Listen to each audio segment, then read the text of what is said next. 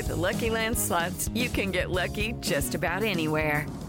This is your captain speaking. Uh, we've got clear runway and the weather's fine, but we're just going to circle up here a while and uh, get lucky. No, no, nothing like that. It's just these cash prizes add up quick. So I suggest you sit back, keep your tray table upright, and start getting lucky. Play for free at LuckyLandSlots.com. Are you feeling lucky? No purchase necessary. Void where prohibited by law. 18 plus terms and conditions apply. See website for details. It was the morning after Donald Trump's inauguration. The day was gray, but warm for January. I walked out my door, and the first person I saw was carrying a protest sign.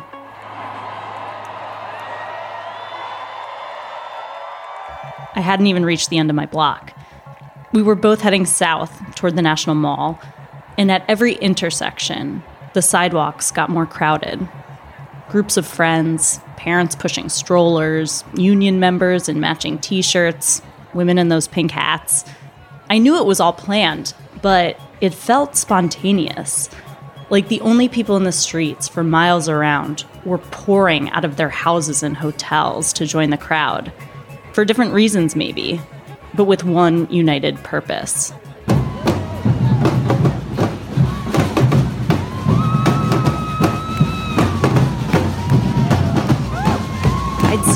Zillion protests in DC before, but none like this.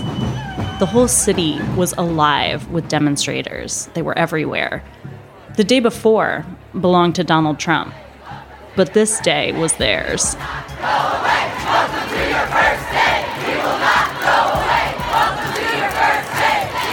These hundreds of thousands of people had converged on DC for the Women's March. The whole thing had started the day after Trump's shocking election as an expression of rage in search of an outlet.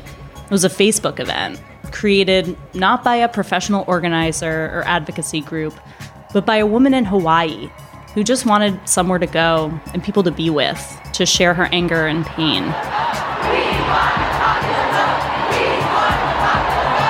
Within a few days, three more experienced activists stepped in to actually plan the march and to make sure it wasn't exclusively focused on white women and their concerns. What happened next made the Women's March what it was a fertile ground for an inward facing social reckoning. Some women of color took issue with the idea of banding together as women when a plurality of white women voted for Trump some white women got offended at the suggestion that a march for women should mention racism at all. People disagreed on whether the pink pussy hats were gauche or powerful or reductive or transphobic. And they argued over the march's policy platform, which covered the entire progressive waterfront, from ending deportations to enacting rights for sex workers. The lead up to the event brought all kinds of internal feminist debates to the surface. But despite all that, or maybe because of it, the Women's March would turn out to be the largest single day protest in US history, with a jaw dropping turnout in DC and hundreds of satellite marches around the country.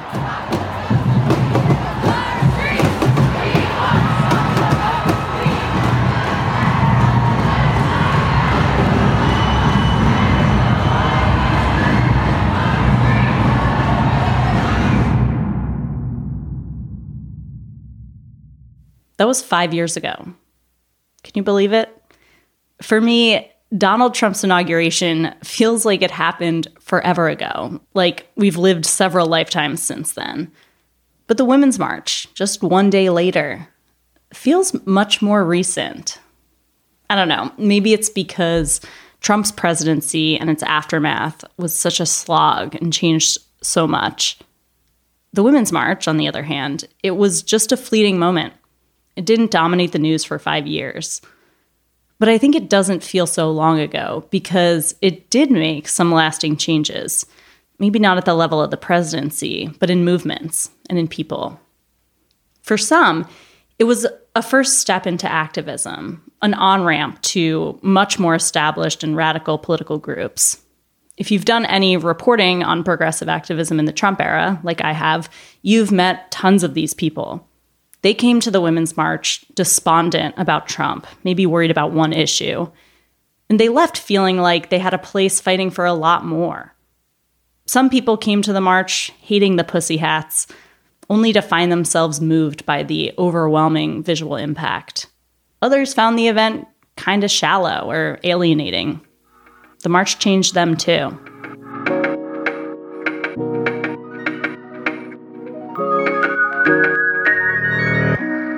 I'm Christina Cauterucci.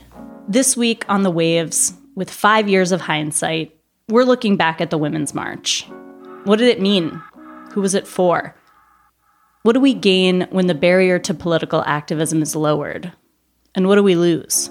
On this episode, I'll talk to New York Magazine's Rebecca Traister about what the Women's March accomplished as a kickoff to progressive organizing in the Trump era and what role public protest might play in an increasingly hostile political landscape. Then I'll talk to Angela Peoples, who went to the march with a sign about how white women had voted for Trump and ended up going viral. And in our Slate Plus segment, Angela and I will chat about the connection between the Women's March and the Black Lives Matter protests of the summer of 2020. I really enjoyed that conversation. We'll be right back.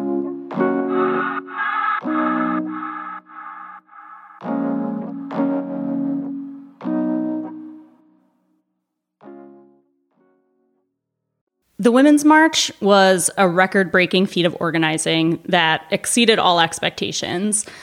But for the Women's March organization and for most of the people who attended the marches, what happened on that day, January 21st, 2017, wasn't a standalone accomplishment. It was really just the beginning.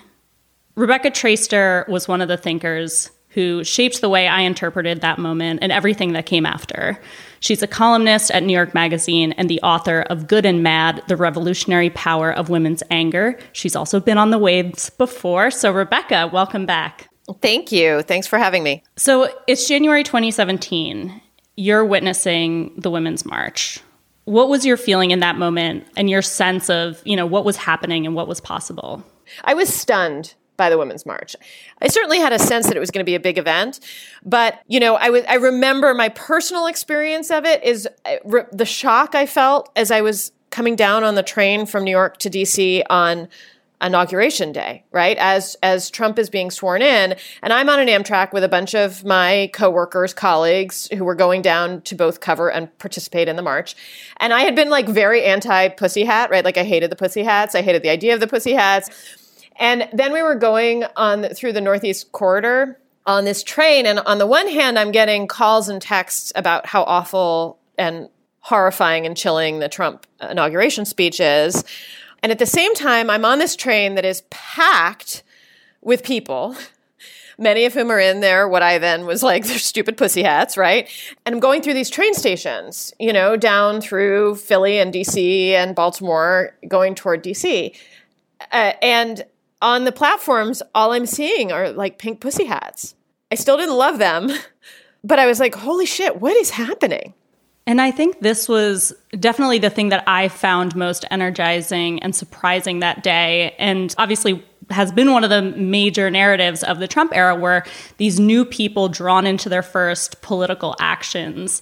You know, you've stood pretty staunchly in defense of the new so-called resistance activists, you know, the wine moms in their RBG t-shirts who've never protested before, who maybe didn't have the most radical politics, uh, certainly, you know, didn't know all the lingo yet. And I think a lot of people were pretty quick to dismiss or be skeptical of these new entrants into social movements. Why do you think that was and what were they missing when they asked, you know, what can these people really do or what do they really know?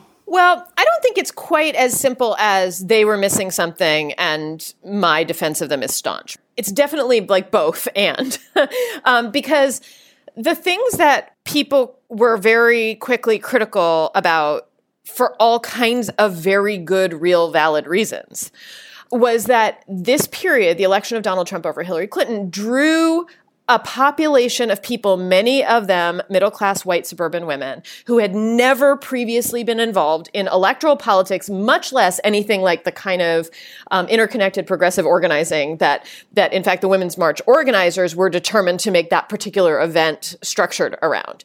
And that, in fact, many of them, like, A, hadn't worked to defeat Donald Trump in the moment that they had the opportunity, right? Hadn't done anything around the election of Hillary Clinton or in advance of that participated in a Democratic primary in any kind of energetic way. And in fact, more than that, like plenty of them hadn't even voted. And that this, you know, now the word woke like is just code for so many things. But there is something about this notion of waking up, right? And that's what so many of those people new to politics described waking up the day after the election. Well, how can you have been asleep before that? And the answer is that you are cosseted and that there are degrees in which you don't have to experience inequality or you can somehow override it. You have the resources to protect yourself from it. And therefore, you've never been involved in advocating for anybody else who is um, being oppressed or lacks the kinds of protections to have been asleep until election day morning or the day after election day and then to have woken up. There's lots of reasons to be direct about that and to be critical. And then in turn to be critical about the replication of a lot of inequities within progressive movements. So racism within a, within a feminist movement, this sort of blindness to the way in which oppressions are completely interconnected and cannot be pulled apart one without the other. All that stuff is very real. So, so the criticism doesn't come from a made up place, though it is easier and more fun thanks to sexism. Mocking middle aged women is easy We've got models for it. We've got templates for it, right? And so the fact that there are validly critical things to say about these new participants to politics is then made a hell of a lot funnier by the fact that, you know, for those who want to go not just from being critical and pointing out the blind spots, the very real crucial blind spots and places where people who want to participate must actually refine their thinking, learn, listen, shift their perspectives, sit back, all those things, but then make it like funny jokes about dumb women in suburban enclaves. But my perspective has also been okay, great. But actually, those women should be involved. they must, in fact, be involved if we want to move forward. We must have more people. Both things can be true. We must be critical of new entrants and of ourselves. We must continue to be pushed to be better, smarter, more thoughtful, more not just inclusive, but to listen to others more, to displace or all, all that stuff. But in the criticism, you also don't want to discount the power that those people have. And they had it, right? Like a lot of the stuff that you that you saw happen during the Trump Trump administration was enabled in part by the resources. That is that is a group the same reasons that they could sleep through a lot of inequity prior to the election of Donald Trump and the defeat of a white woman in whom they could see themselves and therefore that could draw them into this fight because suddenly they understood that they themselves were in some way vulnerable the resources that enabled them to stay asleep also enabled them once they participated they had time money. There was an ability to to engage in organizing to do electoral politics. They had community networks that were really strong that perhaps previously had been used for like just sort of other kinds of socializing but were converted into political organizing networks. That stuff is crucially important and you would not have seen the wave of women win in 2018 and take over congress had it not been for that population in part. And i'm not giving them credit. They weren't weren't necessarily they weren't leading those fights or those campaigns, right? But their resources in organizing, whether that's you know in registering and getting out the vote, in driving and being able to show up at meetings every week, multiple times a week, that stuff is very real, and you need it for political organizing. Many of those women who I've reported on, a lot of them have done the nightmare like gone back to brunch thing right? Like Biden got elected, end of the story, you can go back to sleep. But many of the women that I've reported on who were brand new to politics and who can talk in ways that they never were able to talk before. Lots of them actually did go and get that education and are working on it and are involved in ways that they never would have been five years ago and have changed their lives. I mean, there was a there's a lot of women when I wrote Good and Mad and I was, you know, talking to women over the course of those years, a startling number of them like left their marriages, yeah. left their communities, I've right? because stories too. yeah. Some percentage of those women who are very easily mocked also really altered their lives. They really changed their lives. And I don't think we should just write everybody off with the same broad derisive brush. The credit goes to the progressive organizers who found ways to direct and take advantage of, and I don't mean that in a bad way, the sort of secret weapon that a lot of these new activists had, which is I almost feel like the same things they were being criticized for could also be their strengths, which is that they had a little bit of almost naive optimism that change was possible, which they were unjaded, which a lot of people who've been doing this work for a long time can find it hard sometimes to maintain that optimism. And they had this new, fresh anger. They were newly outraged by the things that they were, for the first time, seeing and learning. And that's really valuable too. And I think there were a lot of people out there who found ways to harness that power. A lot of organizations, existing organizations out there, took the time to meet these people where they were at and put them on the path to getting that sort of education that they had shied away from in, in their previous lives. That's absolutely true. Longtime activists did so much work with these women. I had such an incredible view of that because I reported through 2017 and 2018.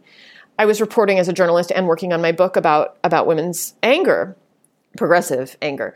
And I was talking to these women, and there were, it's awful, Trump was the president, but there were these weird number of wins, right? There was, okay, we're going to go to a women's march. And then it was like, at that time, the single biggest protest in the country's history. There was the Me Too movement, there were, and in which like powerful people, powerful, abusive people had to pay a price, which never happens.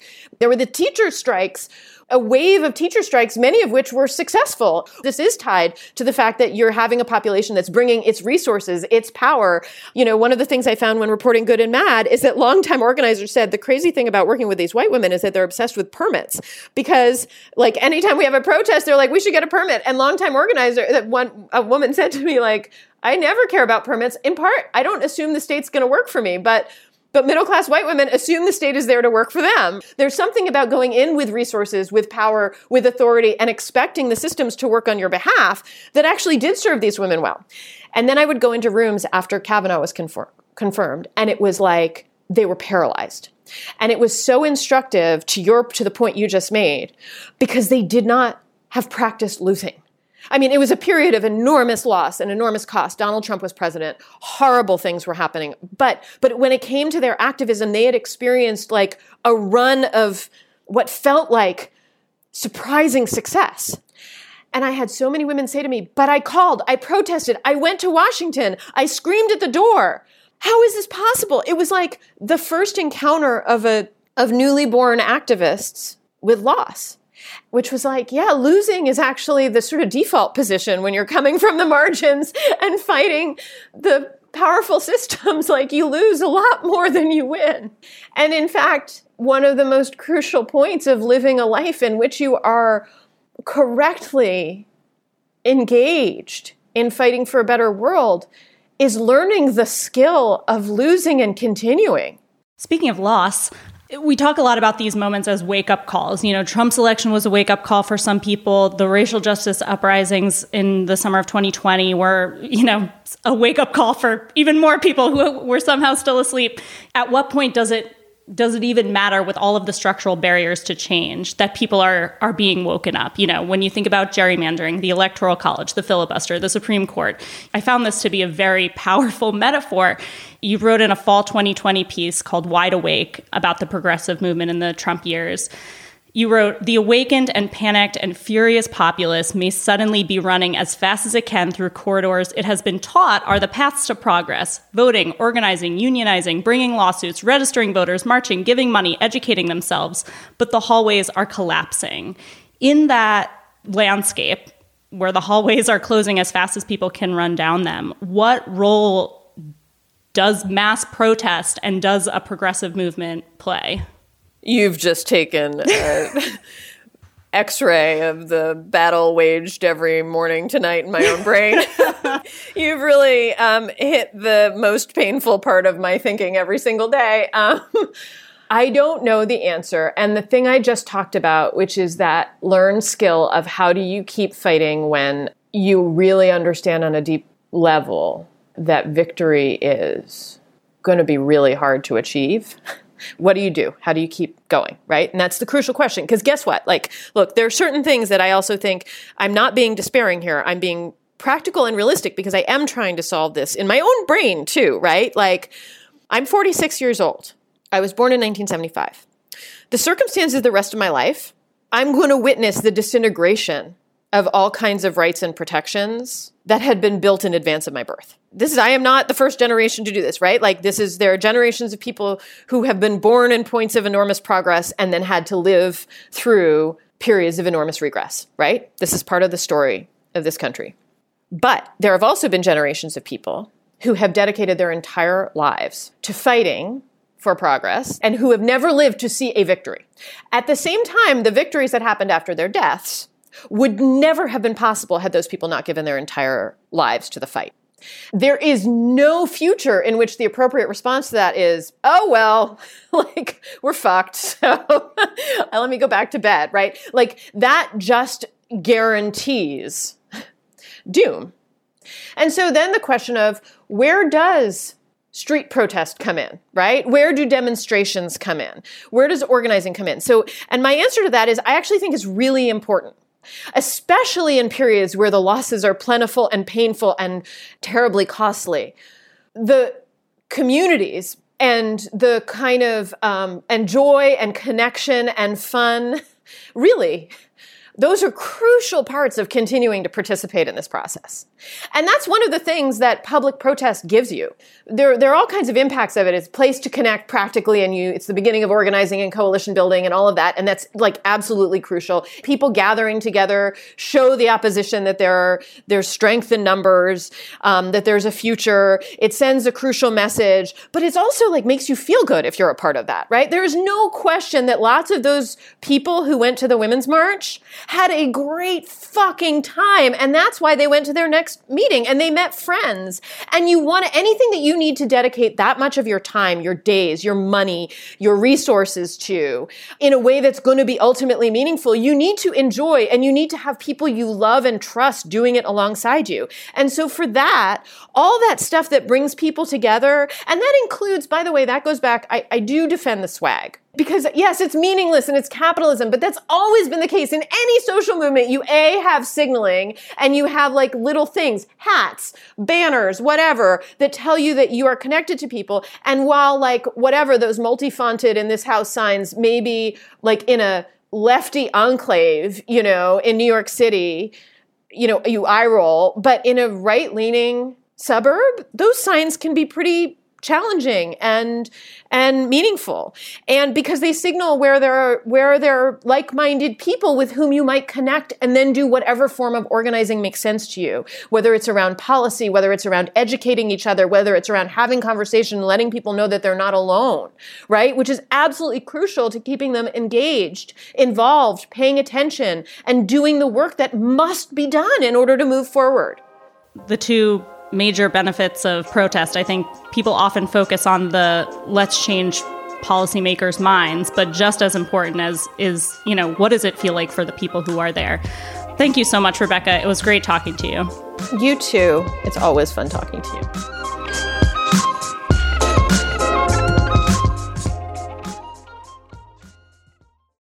It is Ryan here, and I have a question for you. What do you do when you win? Like, are you a fist pumper? A woohooer, a hand clapper, a high fiver. I kind of like the high five, but if you want to hone in on those winning moves, check out Chumba Casino. At ChumbaCasino.com, choose from hundreds of social casino style games for your chance to redeem serious cash prizes. There are new game releases weekly, plus free daily bonuses. So don't wait. Start having the most fun ever at ChumbaCasino.com. No purchase necessary. VGW. Void were prohibited by law. See terms and conditions. 18 plus. There's one image that I kept coming back to when I was thinking about the Women's March. You've probably seen this photo too. There are three grinning white women in pink pussy hats. They're looking at their phones and taking a selfie with the Capitol building in the background. And Angela Peoples is standing at their feet. She's sucking on a lollipop, sort of gazing off to the side. And she's holding a sign that says, Don't forget, white women voted for Trump.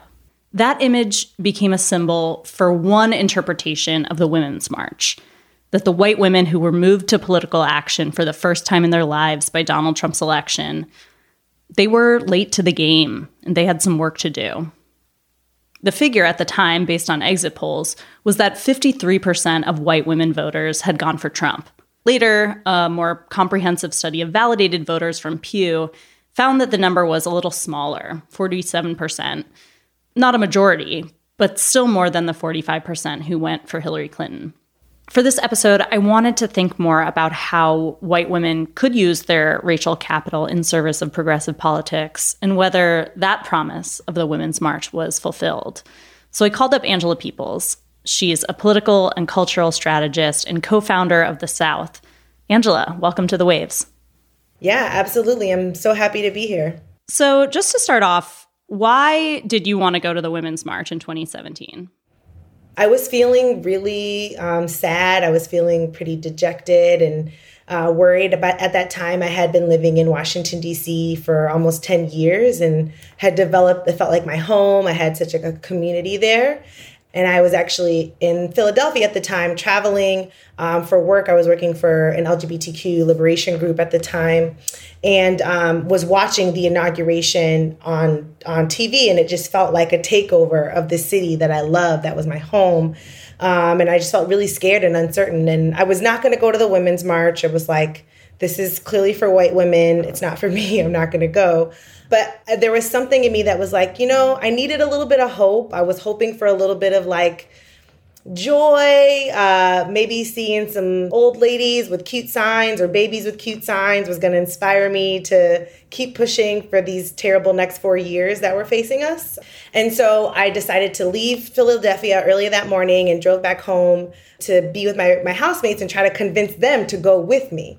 Um, all of us were organizers. All of us had been, you know, activists in different ways. And folks were like, no, we're not going. And I was like, you know, it'll be fun. We could carry a sign that says, I don't know, white women voted for Trump and make it awkward for folks and have a little bit of fun uh, while we were there. And I ended up convincing my partner and another one of our friends um, to go with me. And my partner, Kevin, actually wrote the sign. I went there kind of hoping to get a little bit of hope, but also to try to set the record straight, right, about um, the conversation that actually needed to happen. Um, it's not just, oh, all of us women against Trump, right? There's actually a lot more to talk about and a lot more work that needs to be done, especially for folks who thought that that rally was going to be a space for them. First of all, I want to know if you got any reactions sort of in real time to that sign. And then how did that photo come to be? We got a ton of reaction almost immediately. People were looking at us. Uh, people were sort of like, like uh, looking at the sign and then looking down, like sort of sad, and or looking at the sign and a lot, like so many people said, "Not me, not this white woman." Um, and my my response to them was, you know, fifty three percent of white women voted for Trump. That means your friends, your cousins, the parents of your kids' friends right? These are people that you know that voted for Trump. Um, and so it's not enough to say, not me, I didn't do it. That's not the point. The point is that a majority of white women, people that um, you see as a part of your community, made this choice, and that's the conversation that we need to be having. In terms of what what brought the the the moment um, that created the the photo, uh, we had just kind of gotten to the um, area where more people were gathering for the march. We were just sort of like looking around, trying to kind of peep the scene. And uh, I, I was just standing there holding the sign, looking around, and my partner, Kevin, was like, stop. And he took the picture and he posted it pretty quickly um, on social media and then on Twitter actually. And then we just kind of moved forward. And maybe like uh, 45 minutes to an hour later, he looked at his phone and noticed that the picture was like taking off. It was like sort of everywhere.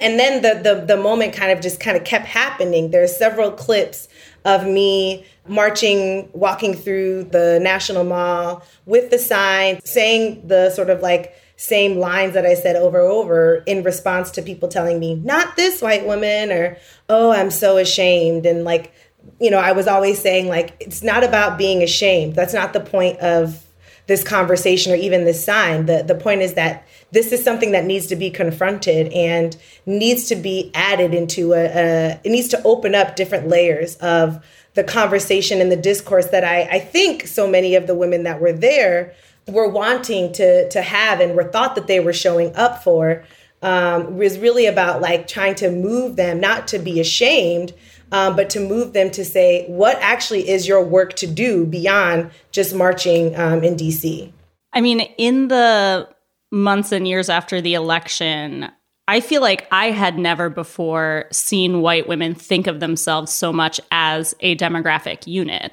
It's almost like when people like Trump appealed to white people as a group. And I feel like that was sort of a first realization for a lot of white people too. Like, oh, we are an identity. We too have a race.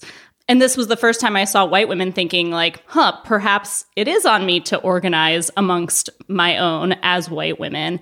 And I'm wondering if you if you actually saw that happening in the years after the election as you you know organized in so many different ways did you see a change in the way white women especially progressive white women participated in politics and political discourse I mean, I, honestly, I think no. Unfortunately, I think uh, what I have observed is a lot more of women of color and black women doing work with white women that call themselves progressive or that identify as liberal to like actually get them to understand and then practice what it means to organize with and for women.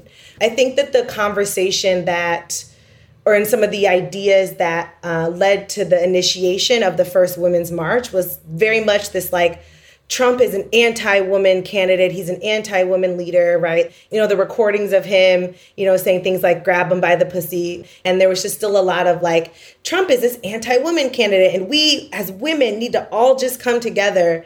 And I think that the coming together that I've actually seen and experienced is both, you know, sort of black women and women of color and black women and non black women coming together to say, actually, this is the version of feminism that is going to be that we're going to move forward with. And white women if you're carrying that mantle it needs to be intersectional. It needs to be about more than just misogyny. It needs to be about the connections between race and gender and white supremacy and patriarchy and it needs to be informed by the privilege that it is to be white even if you are a woman right? It needs to be informed by what the, the role that white women play in upholding white supremacy, consciously or, or unconsciously. I think that there were definitely intentions and attempts by white women to, you know, sort of organize as a a base and to to try to move from a, a place that's uh, attempting to be, you know, mindful of the intersections of different experiences and and how whiteness womanhood shows up. Um, but I think in most cases, it's been um, sometimes at the expense of, but certainly because of the labor of Black women and women of color. In the other interview that's going to be on this episode, I talked to Rebecca Traister, um, a columnist at New York Magazine, about some of the new activists that were inspired by the Women's March, or, you know, that was their first protest or whatever. And we talked about how, you know, in a lot of ways, these new people sort of flooding into existing networks of political activists, many of which are run by women of color, you know, they they do bring their own gifts and strengths. Sometimes their whiteness works in their favor, as you said, in terms of like organizing other white people. But also, they didn't know how to do that stuff on their own. So it did put a little bit of a burden on the people who already had been doing it. I'm interested to hear your thoughts on that. And also, your when you mentioned that black women and, and women of color came together, I actually saw a lot of, you know, thank black women, trust black women among white people. And I, I would love to hear your thoughts on that as a, black woman. What does it feel like to sort of to witness that sort of discourse among white people? Well, one thing I, I want to say on the the question, your previous question about you know how white women have organized since the uh, march. I think that there's a, a, a conversation that's missing around how conservative or even you know sort of far right white women are organizing. They actually have taken the tactics that we saw, you know, folks showing up at school board meetings, like all of the, the things that we're seeing in response to the masks, to the vaccine mandates, to all of this, they have taken a lesson from the, the Black Lives Matter movement, from the movement of, of undocumented folks over the last 10 years and they have now used it to to to weaponize their whiteness um, and to to weaponize their womanhood. And so I think that that's an important as, as we're talking about what where has you know white women organizing or even like feminist organizing gone since the first women's march it is important to talk about where folks are organizing on that other side and how they're taking white women as a as a voting bloc to a different level. To your question about you know sort of what does it feel like as a black woman to hear white progressives or liberals say black think black women um, it it feels at best disingenuous um, and i think at, at, at, at, sometimes at worst it feels like gaslighting. The reality uh, you know the rhetoric is one thing. The reality is a very very different thing. And so, you know, I think the best example of this for me is is the reaction to um, the organizing that I did with Black Women For.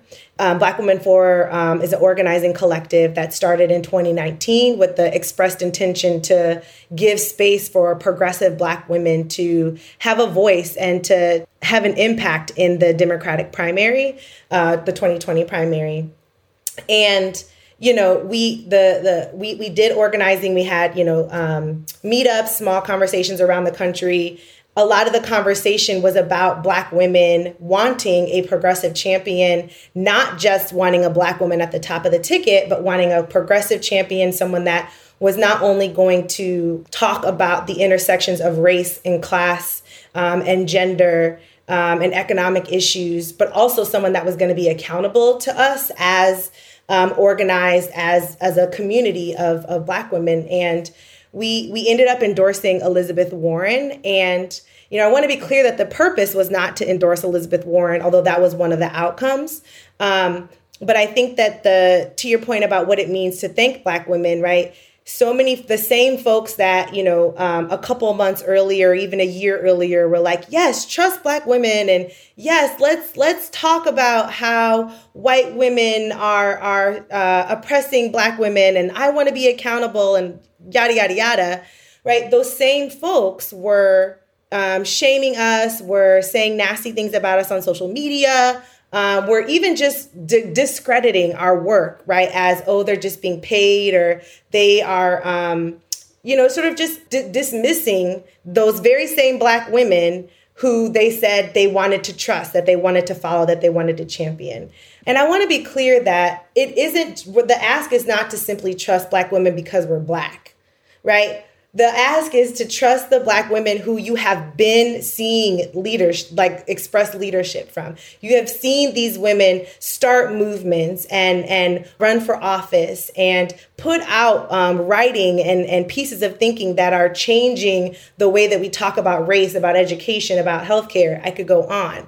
These are the black women that are moving the issues that progressives say they care about um, they're moving them forward. And yet when it came time for us to say okay, well, if you want to trust us, this is who we think is the best leader in this moment. And these are the reasons why it was, you know, very much dismissed, um, cast out, and, and really left a pretty sour taste in a lot of folks' mouth about what what was possible um, and, and what whether or not we were even welcome to participate in the kind of democratic process that we we have been um, responsible for upholding for so many years. Yeah, I mean, I thought the creation of Black Women For was, I know it wasn't in direct response to the Women's March or anything, but I did feel like it seemed like such a natural development after the previous election, you know, so many white women voted for Trump and the response among so many white women and you know, even looking at Stacey Abrams, people were like, "Oh yes, like black women should be leading us. We need to listen to black women and and these incredible leaders who are the backbone of the Democratic Party. Let's listen to them."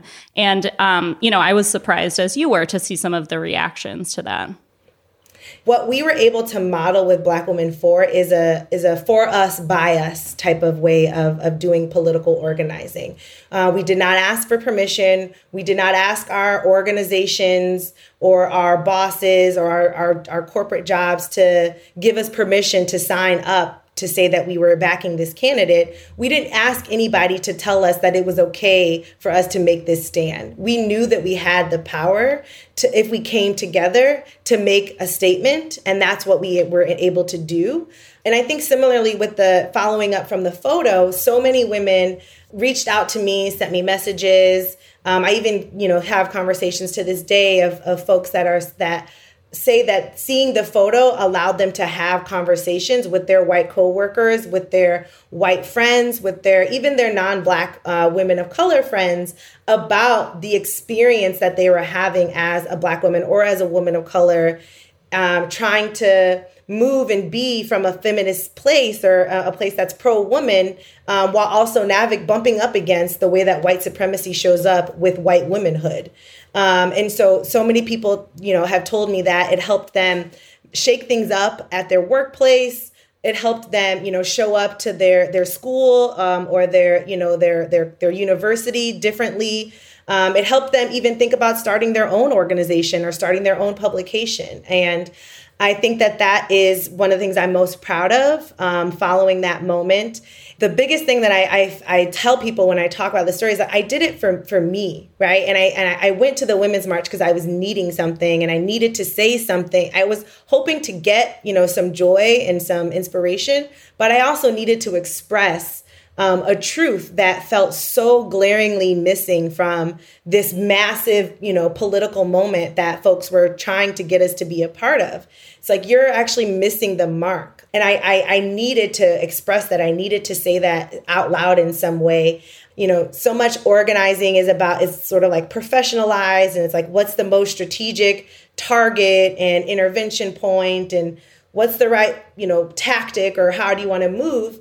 And th- those questions are good and important to ask but it's also important to know that it's okay to just move and do something because it feels right to you because you need to say it because you need to take that action because you never know how many people are wanting to say that same thing or needing to hear that same thing. Um, and if you just you know you by taking that action it can open up so many doors for so many other people. Thank you so much angela. And yeah that image is is certainly one of the most indelible from that day so thank you and thank kevin for taking it I definitely will. Thank you.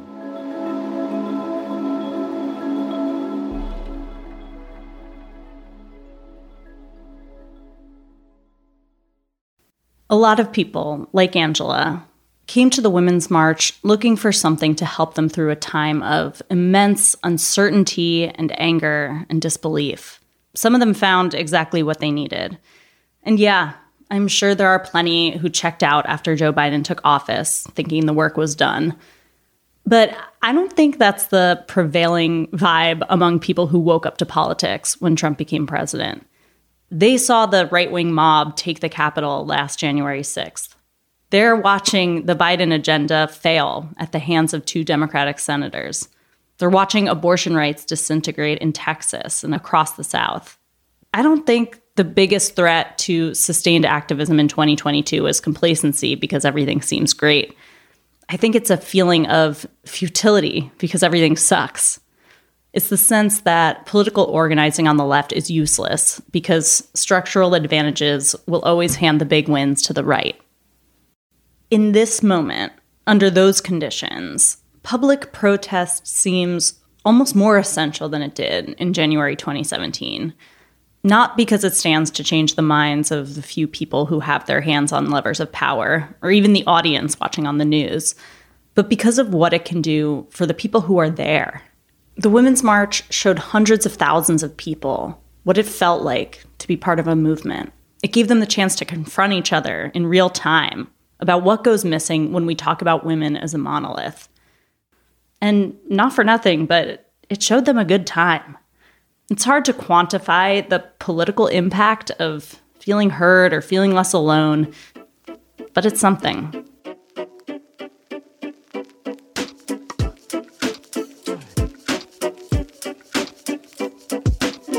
That's our show this week. The Waves is produced by Cheyna Roth. Susan Matthews is our editorial director, with June Thomas providing oversight and moral support. A huge thank you to Tom Bowles and Andy DeRue for allowing us to use their coverage of the marches. And thank you to Slate staffers Andrew Harding, Madison Malone Kircher, and Sophie Worthen for their footage as well. If you like the show, make sure you subscribe wherever you get your podcasts so you never miss an episode. And if you have an idea for the show or just want to share your thoughts with us, send us an email at thewaves at slate.com. The Waves will be back next week with different hosts, a different topic, same time and place.